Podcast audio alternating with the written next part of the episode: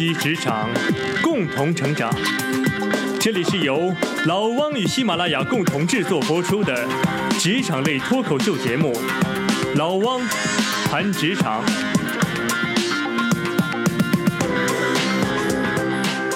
大家好，我是老汪，欢迎来到我们的老汪谈职场。在去年，我们有一期节目叫做《留学之路通向何方》。那一期呢，是我在西安做校园宣讲的时候啊，和一位金牌留学顾问文娟老师啊，我俩畅聊了一通。当时呢，是请文娟老师啊讲了一讲关于留学的话题，比如说呢，对于大学毕业生来说，是找工作呢，还是留学呢，各有什么利弊？还比如说呢，工作一段时间的职场人，留学可不可以加速职业发展呢？可不可以改变职业路径啊？等等吧。那我们今天这一期节目啊，是上一期的姊妹篇。这一期呢，我会请文娟老师来聊一聊她自己的职业发展之路。作为一个金牌顾问啊，她是怎么一步一步成长起来的？她自己有什么心得体会？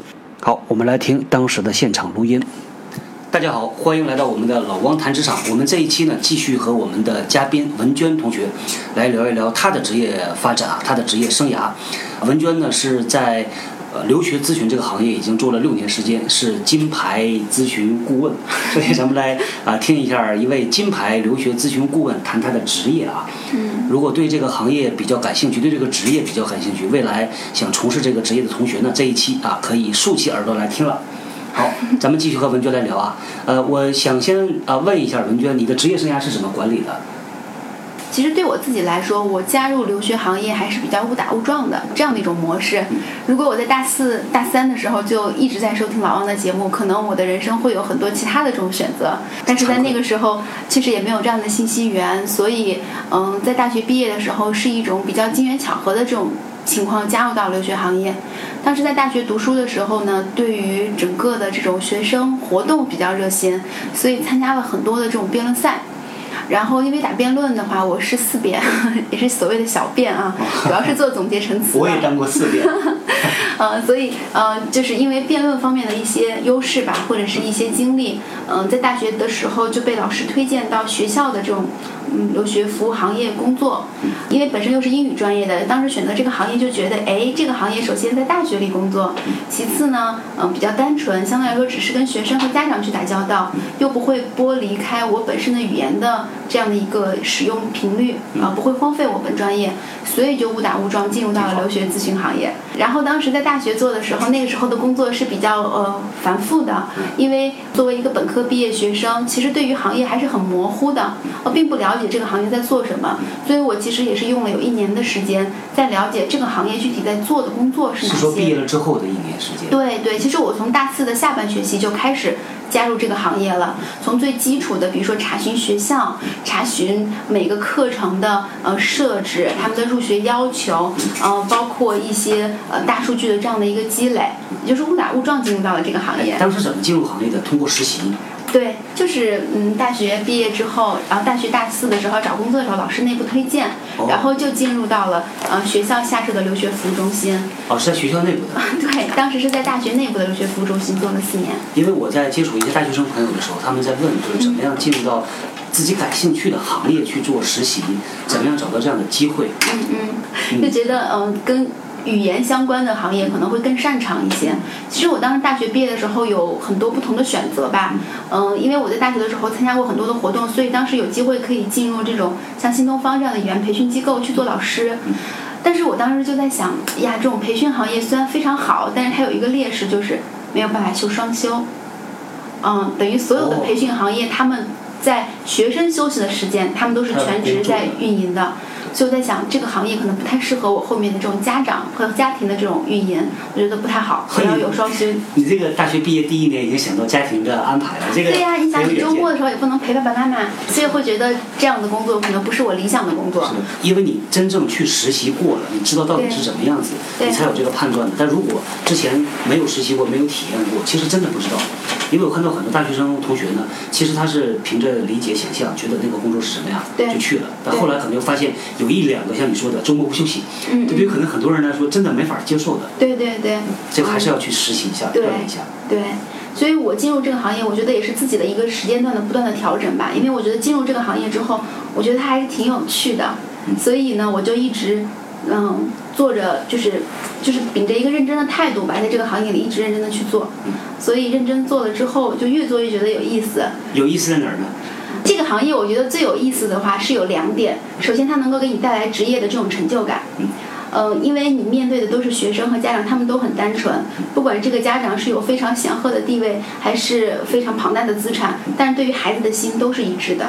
嗯，所以你见到这些学生、见到这些家长的时候，首先你们的沟通是愉快的，因为他们希望你可以帮助他们的孩子在人生规划上有一个更好的进展。嗯，所以在跟他们的沟通，我觉得。我能够给他们一些帮助，即使他们没有选择我自己办理的留学或者国家，但他们对于留学本身的认识，或者说他们对于留学这件事情，会有一个更客观的态度去认真的对待。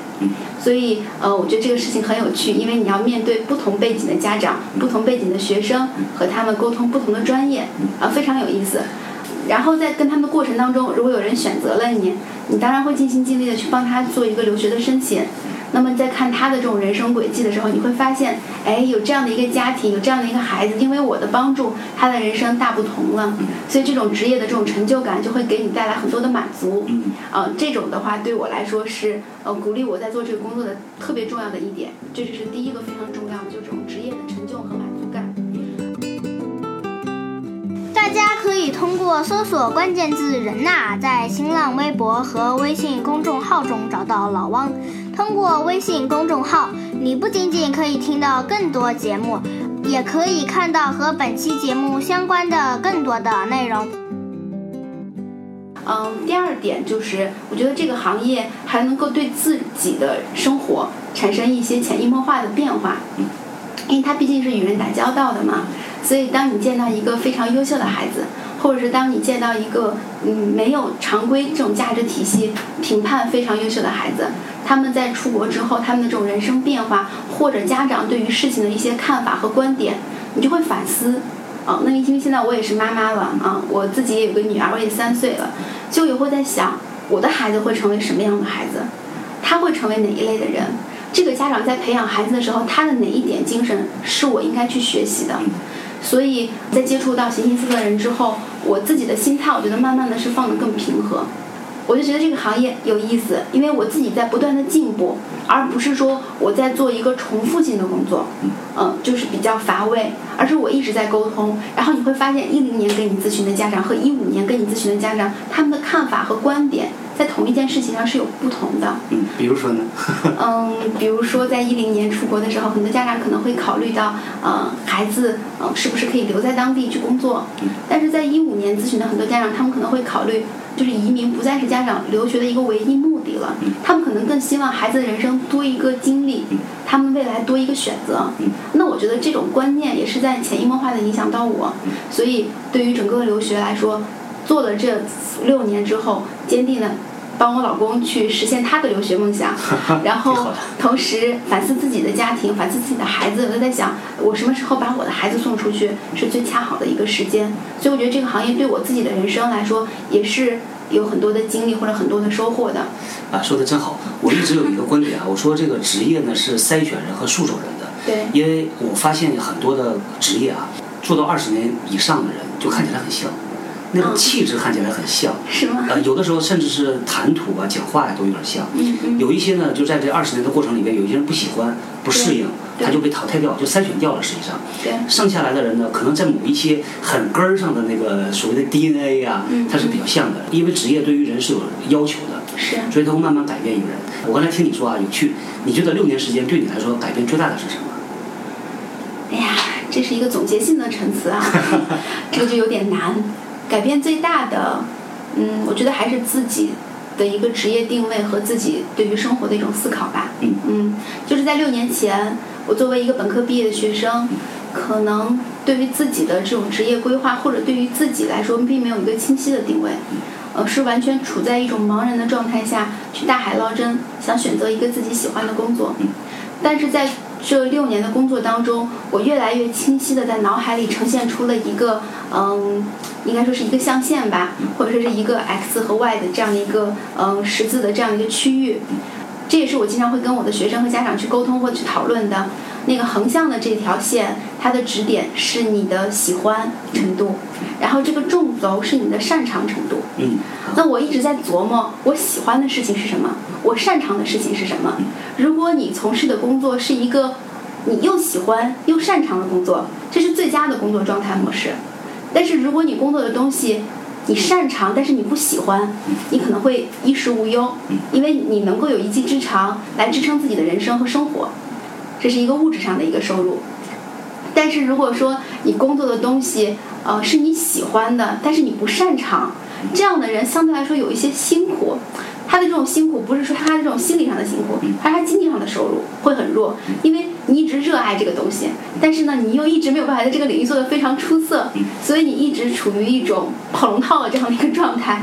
但这个其实啊，成不成功呢？这个事情大家判断标准，在一个时代有一个时代的标准。是比如说有很多的画家，嗯他特别喜欢画画，是一辈子穷困潦倒，他的画在过了可能五十年、一百年之后才被认可的。对对对所以其实这个还是我觉得擅不擅长、喜不喜欢，可能真的是一个出发点。最理想的状态叫所谓的做自己喜欢的事儿，顺便赚点钱，啊，对，这是最好的。对但如果要是真的条件允许，做点喜欢做的事儿，我觉得可以的。因为擅不擅长这个维度，其实不用用别人的标准来判断，因为一个时代有一个时代的标准。是我可以坚持，我认为我做的是最好的。拿毕加索的画来说，当时那画的那是啥呀？那是。是。但但现在他是个大师嘛。对对对，但是你人生还是要经历的嘛，因为你必须要面对这个社会，你不是所谓人是社会中的人，不是独立中的人，对不对？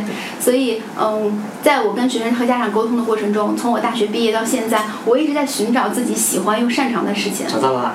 呃，我觉得还是很幸运的。我一直我的英文名叫 Lucky，所以在美国的时候，很多外国人听到啊你的名字叫 Lucky，他就会觉得这应该是一个宠物的名字。但是 Lucky 这个名字真是陪伴了我六年，我觉得我的人生还是非常幸运的。就在我从事第一份行业的时候，我从一个陌生或者是茫然的状态，就喜欢上了这个行业。而在这个行业的过程中，我觉得我越来越擅长了。嗯所以我没有成为最最不幸的那个人，就是做着自己不喜欢又不擅长的事情。我寻找了自己喜欢又擅长的事情。那么我在现在的这种职业定位，或者在我后面的这种三十岁以后的这种人生发展的时候，我非常的清晰我的核心竞争力在哪里。嗯我相信，呃，我应该是可以在这个社会里有自己的一个定位的。嗯嗯，所以我觉得这是六年中我最大的一个变化吧，就是呃，我变得更有自信了，也变得在职场的过程中变得更有职业素养了，同时也是能够做自己的喜欢的事情，顺便赚了一点钱。真的挺好。在微信公众号中回复“直见活动”，获得本周线上活动信息、直见公集会以及直见大课堂活动等着你来。你在大学毕业的时候，刚开始参加工作，也是这样的，口才很好吗？嗯，我换一个说法刚才你提到，其实让你觉得有趣的事儿，比如说能够经常接触到不同的人，家长和孩子。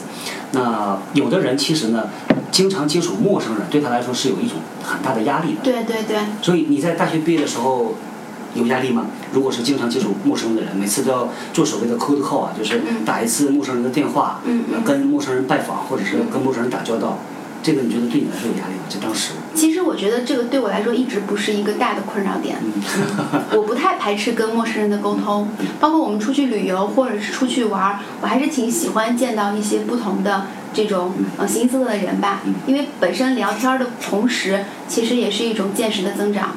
其实你最终成为什么样的人，不是说你这一刻成为了什么样的人，而是在你人生的这种经历当中，你邂逅了什么样的人，你邂逅了什么样的事儿，潜移默化都会对你有这样的一个改变。嗯呃，所以我不排斥这件事情，所以也是这件事情上我的一个优势吧。所以在做这个行业的时候，我可能没有像你说的，真的有有有我们的同事，他打电话，他会觉得充满压力，压力对嗯，尤其是在你拨通这个电话之后，他拒绝你了，你会有挫败感。对。但对于我来说，也是因为做了六年了吧，我可能也有这样的一个阶段，但他很快就度过了。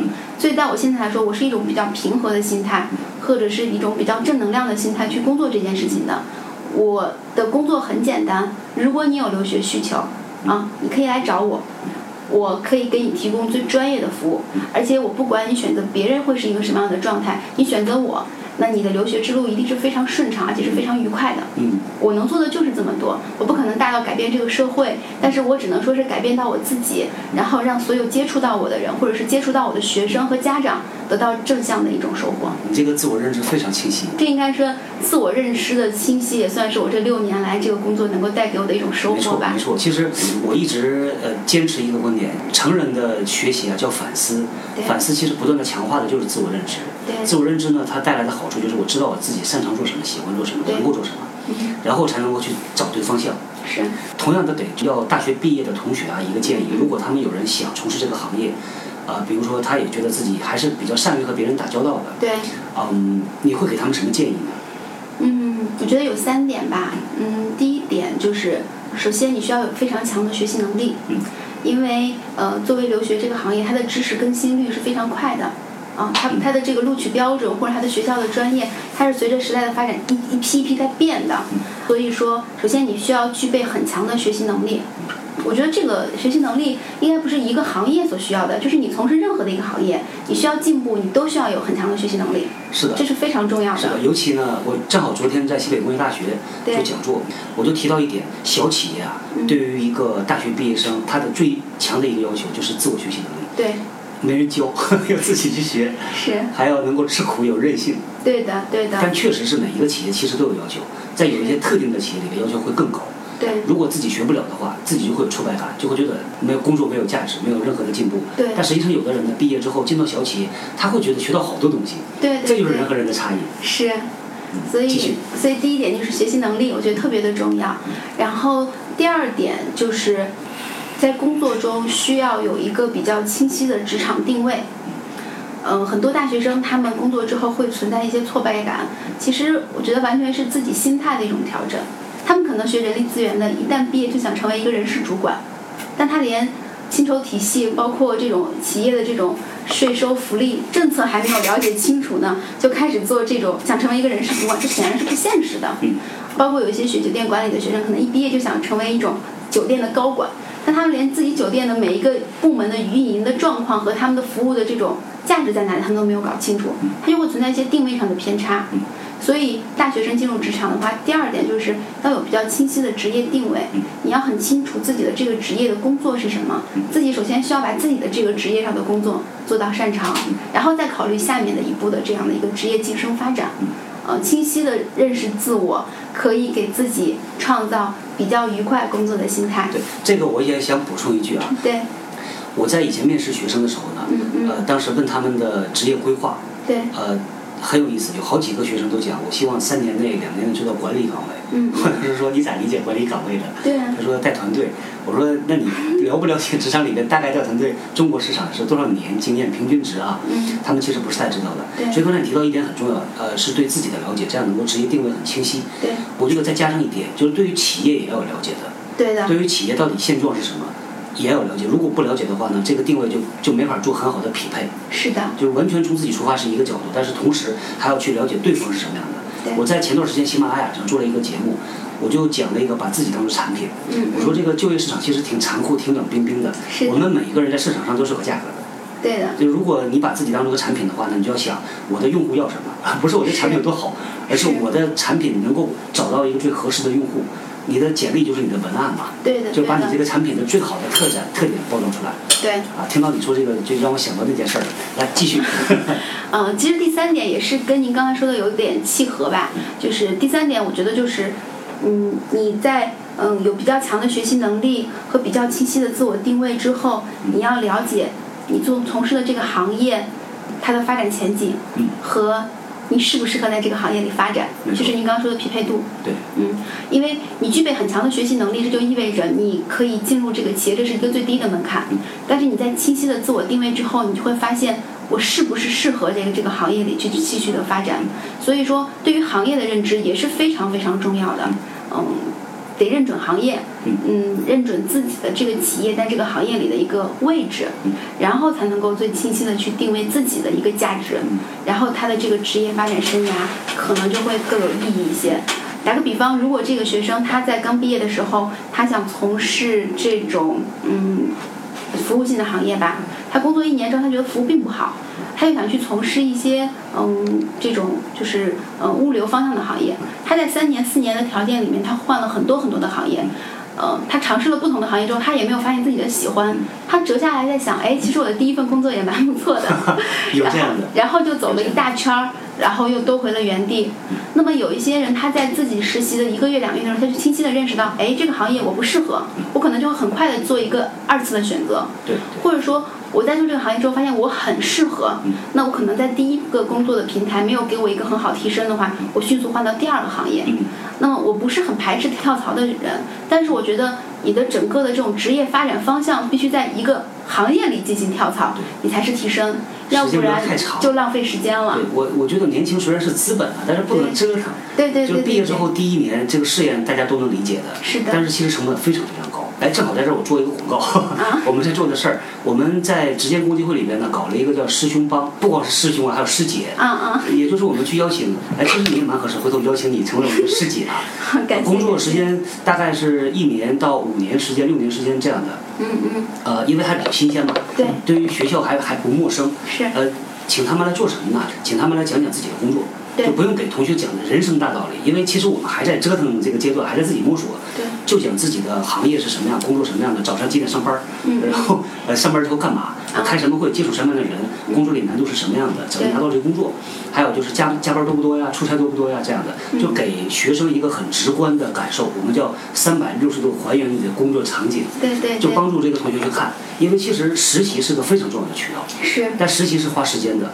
如果除了实习之外呢，我们想就是，比如说一个学生啊，想进到一个北京的一个呃服务行业，那他可以去找一个服务行业的师兄聊一聊，一个外企的啊，找一个服务行业的民企的师兄聊一聊，那这样对他来说节省时间、节省成本嘛。是。我们现在搞了一个大课堂在网上，嗯，现在就面对学生，请他们进来，我们请同样的做销售的。几个人，因为销售其实 to B to C 不一样，前台后台不一样，对总部地区不一样，所以不同的人进来带着 title 说我是市场部的销售，知道是干嘛的吗？然后讲一讲。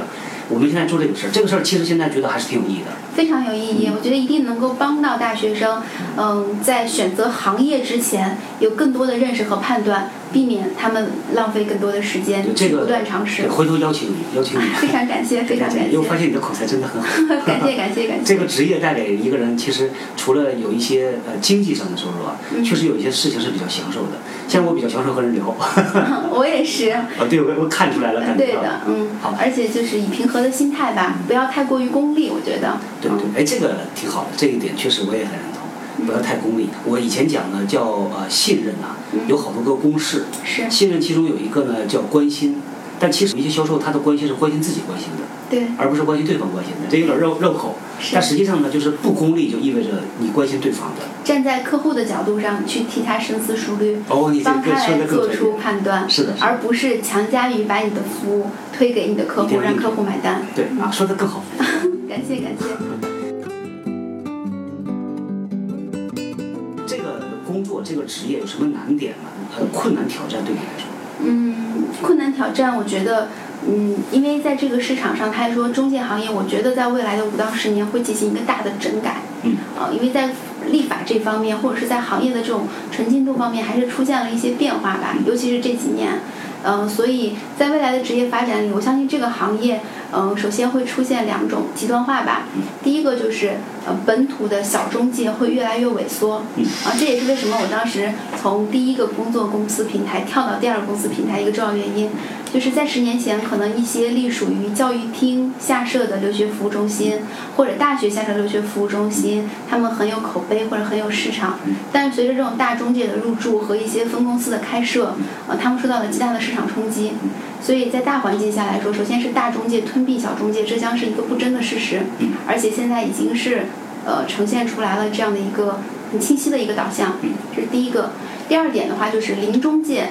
或者是网上的嗯一些呃中介平台也会占有一定的市场份额，嗯，因为很多家长他们可能说是有一些这样的嗯，这样的一个导向吧，或者说他们觉得可能这样的会更优惠啊，所以以零中介的这样的模式在帮学生去操作。所以最终的市场中介市场的话，它呈现出两种，第一个就是呃大中介吞并小市中介，第二个是零中介和网上平台占据一定的市场份额。但这个份额到底会占到多少，我现在不好说，有可能是百分之二十，也有可能是百分之三十，甚至更高。嗯，这是当时。在你的判断里边啊，嗯，不好意思打断了。您说。现在这个行业是属于上升期。上升中的整合期，对对对的对的，上升中的整合期，所以我相信在三到五年之后的话，这个行业它会进行一个大的洗牌。嗯，大的洗牌之后的话，就是淘汰掉一些不诚信的或者是一些违规的这样的一些嗯机构的存在，同时也会大量淘沙，呈现出一些更好的机构。嗯，啊，然后让客户在这个选择当中。可以避免很多消费的陷阱。在这样的一个大的时期里面的话，我觉得对于个人来说，就是不断的学习，提升自己的专业能力。其实还有一个是机会。我昨天在西北工业大学聊的时候呢，我就说选行业比选公司类型还要重要。对。因为当你在一个上升的行业里边，能够享受到行业上涨的红利，嗯水涨船高。是。就是有有的时候这个机会窗口没有把握住，窗口过了也就过了。这样听下来啊，留学咨询这个行业是一个上升的行业，是个好行业。必须呀。您身边有多少个孩子的家庭的孩子想送孩子出国留学？很多，确实很多，对不对？啊，确实。你看一下市场比率，可能在十年前，大家会觉得这是一个有钱人的游戏，只能有钱人把孩子送出去。慢慢的，很多的一些工薪家庭，或者说是一些中产家庭，他会觉得留学是给孩子多一个选择。所以，留学这个行业是毋庸置疑，一定会发展的非常好的。嗯。那么，在这样的一个行业发展前提下，我们能给学生提供的就是专业的这种留学指导意见。嗯。其实，任何一个行业都是这样的，开始从野蛮生长。然后呢，慢慢开始规范，对，开始进入成熟，对，它会带来一个，就市场有一定需求啊，是，它会把那个潜在的需求挖掘出来。当挖到一定程度，可能就进入一个平稳的成熟期了。对的，对。现在其实，在爬坡，还在爬坡，是吧？是，我觉得可能在二零二零年的时候，就会进入一个平稳的成熟期了。嗯，我我估计啊，预计。挺好的，二零二零，哎，不远了。不远了，五年应该差不多，这个市场就已经整合的很透明了。这是行业，对于这个职业来说呢，这个留学咨询顾问，我不知道这个职业路径一般是什么样的一个路径啊？就是比如说初级顾问、中级顾问、高级顾问，再往上还有什么？再往上的话，以公司大的公司为例吧，大的公司它主要就还是做这种，比如说部门经理，部门经理做到部门就是这种区域总监，区域总监还可能做到呃分公司总经理。这个有一些像从技术岗位转成管理岗位了。对对对对对，但是这种管理岗位的话，它归根到底还是与客户沟通嘛，所以他可能他们也要接单，你要呃不不不不用接单子，而是说他们肯定是要把握市场的一个留学动态，然后去做一些这种预设的这样的一个分析。啊，明白明白。比如说像我们西安市场上，我们公司的占有率应该是占到呃总额是最大的，呃这就是一种。嗯，总经理在这个过程中，可能他要做的一些职，就是工，就是重心的一个侧重和分工。嗯，理解理解，所以这个路径还是挺长的。对的，对的。嗯，因为有的呃有的职业路径不是很长。对。我接触过的，比如说企业里边的法律。嗯嗯。法律一般呢，就是门槛很高。嗯。但进来之后呢，可能在这个国家中国区的法律总监到头了，要不然进进总部，还有什么公共事务部 （corporate fair） 也是这样的。对，我以前一个同事跟我讲，第一份工作就是总监，啊，做了好多年总监，还是总监，还是总监，因为他这个他到头了。